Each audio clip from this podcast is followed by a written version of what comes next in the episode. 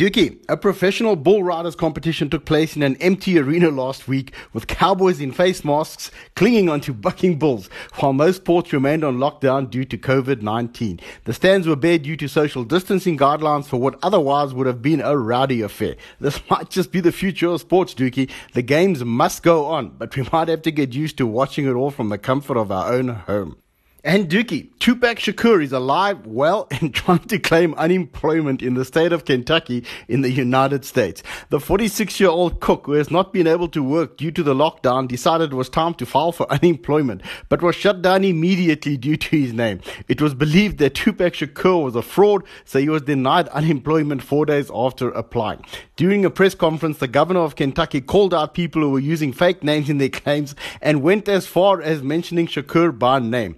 However, once it was clear that Tupac was a chef's real name, the governor called Shakur to apologize and assured him that the Unemployment Insurance Office was working to resolve the claim.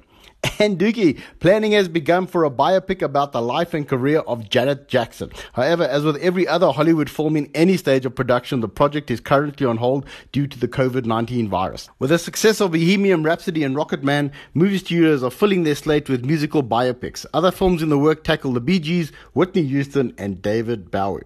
And 90s boy band New Kids on the Block have dropped some new music with the proceeds of the tune to charity. The band released the song House Party accompanied by a star-studded video featuring celebrities singing in their homes via Zoom. Cameos include Mark Wahlberg, Carrie Underwood, Kid and Play, and Nicole Scherzinger. Helping out with the vocals on the tracks are other 90s legends Naughty by Nature and Boyz II Men. And watch out, Gwyneth Paltrow. There might just be a royal style guru in the house. It looks like Meghan Markle is going to launch a website to rival Goop.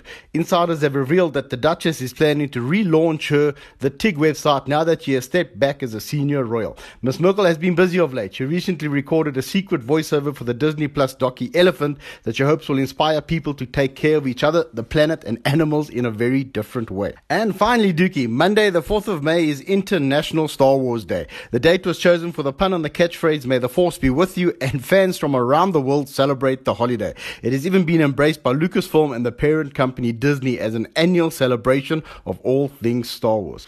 That's all I got for you, Dookie. I'm going to take a break now until this lockdown thing eases up. Stay safe and stay strong, and I'll catch you on the other side.